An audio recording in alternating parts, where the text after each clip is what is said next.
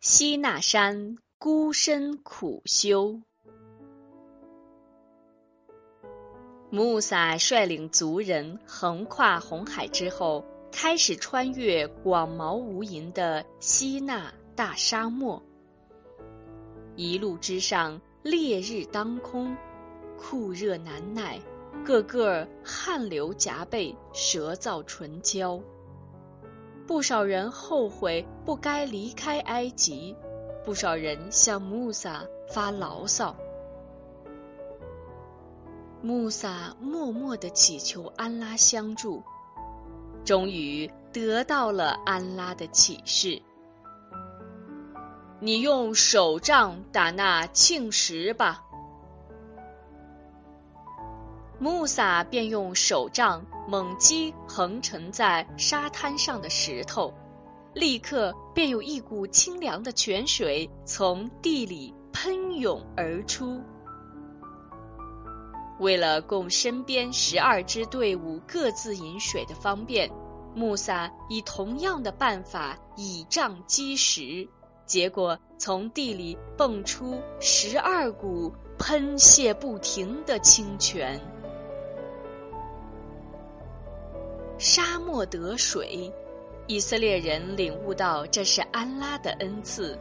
更使他们惊异的是，当携带的口粮已经吃完，荒无人烟的大沙漠找不到任何可供充饥的食物之时，成千上万的鹌鹑就像经过长途飞翔再也飞不动的样子，雨点般的飞落在地上。人们轻而易举就能捕获到它们。与此同时，沙漠里突然长出了一片片白花花的野果，吃起来像蜜汁、甘露一样的甜美。这一切，如果不是造物主的特殊恩赐，还能是别的什么呢？以色列人。更加感赞安拉赐予的恩典，从而也更加信赖穆萨。穿过浩瀚的大沙漠，以色列人来到西纳山附近，这里土壤肥沃，水草丰盛，适宜安家定居。穆萨便选定了这里作为休整的营地。号召人们全切在这里定居。一切安顿好之后，穆萨决定履行自己同安拉的约定，在领导以色列人摆脱法老统治下的苦难之后，要苦行修身四十天，准备接受安拉的新启示，领受安拉赐降的经典和号命。穆萨决定孤身到西纳山上去实践约言，他把领导管理族人的重任委托给了兄长哈伦。临行前，他叮嘱哈伦说：“请你替我统帅我的宗族，你要改善他们的事务，你不要遵循作恶者的道路。”事实上，哈伦性格平和。长期生活在埃及，与族人的关系比穆萨更为密切。唯一使穆萨担心的是，他处事缺乏魄力。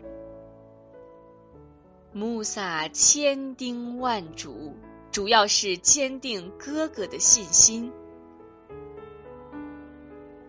西那山险峻挺拔，峰峦高耸入云。劲松翠柏倒挂于悬崖峭壁之间，不时还能听到山禽的鸣叫和野兽的吼啸。穆萨选择孤身在这里苦修，是为了保持一个清心寡欲、养性修身、排除尘世干扰的环境。当穆萨在西纳山上完成了连续四十天的斋戒之后，也就是在他潜心诚意敬拜安拉达到最高精神境界之时，他是多么想亲眼见到安拉啊！他摊开双手于胸前，祷告说：“我的主啊，求你昭示我，以便我看见你。”安拉说：“你不能看见我，看你身旁那座山吧。如果当我显现时，它屹立在原有位置，岿然不动，那么你就能看见我。”穆萨目不转睛地望着那座山，希望它能纹丝不动。突然，一道刺眼夺目的闪光，一声震天撼地的巨响，使穆萨昏厥了过去，跌倒在岩边。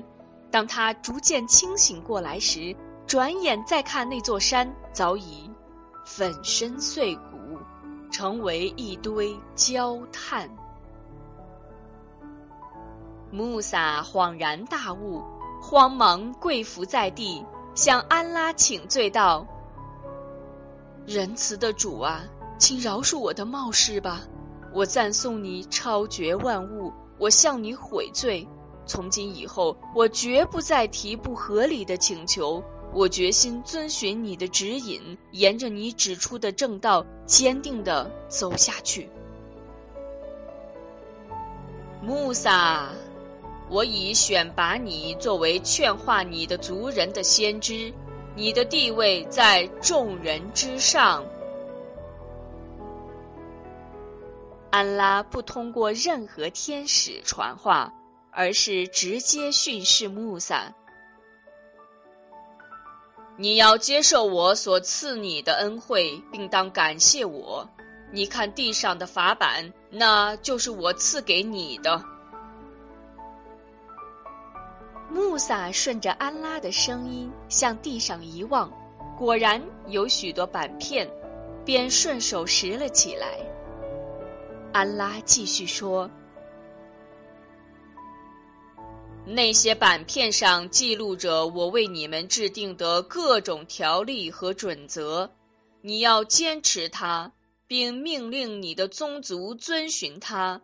我将严惩那些在地方上。”妄自尊大的人，穆萨欣喜若狂。虽然未能亲眼见到安拉，却亲耳聆听了安拉极为珍贵的启示。他收藏好法板，满怀着深受教义的喜悦心情，走下了西那山。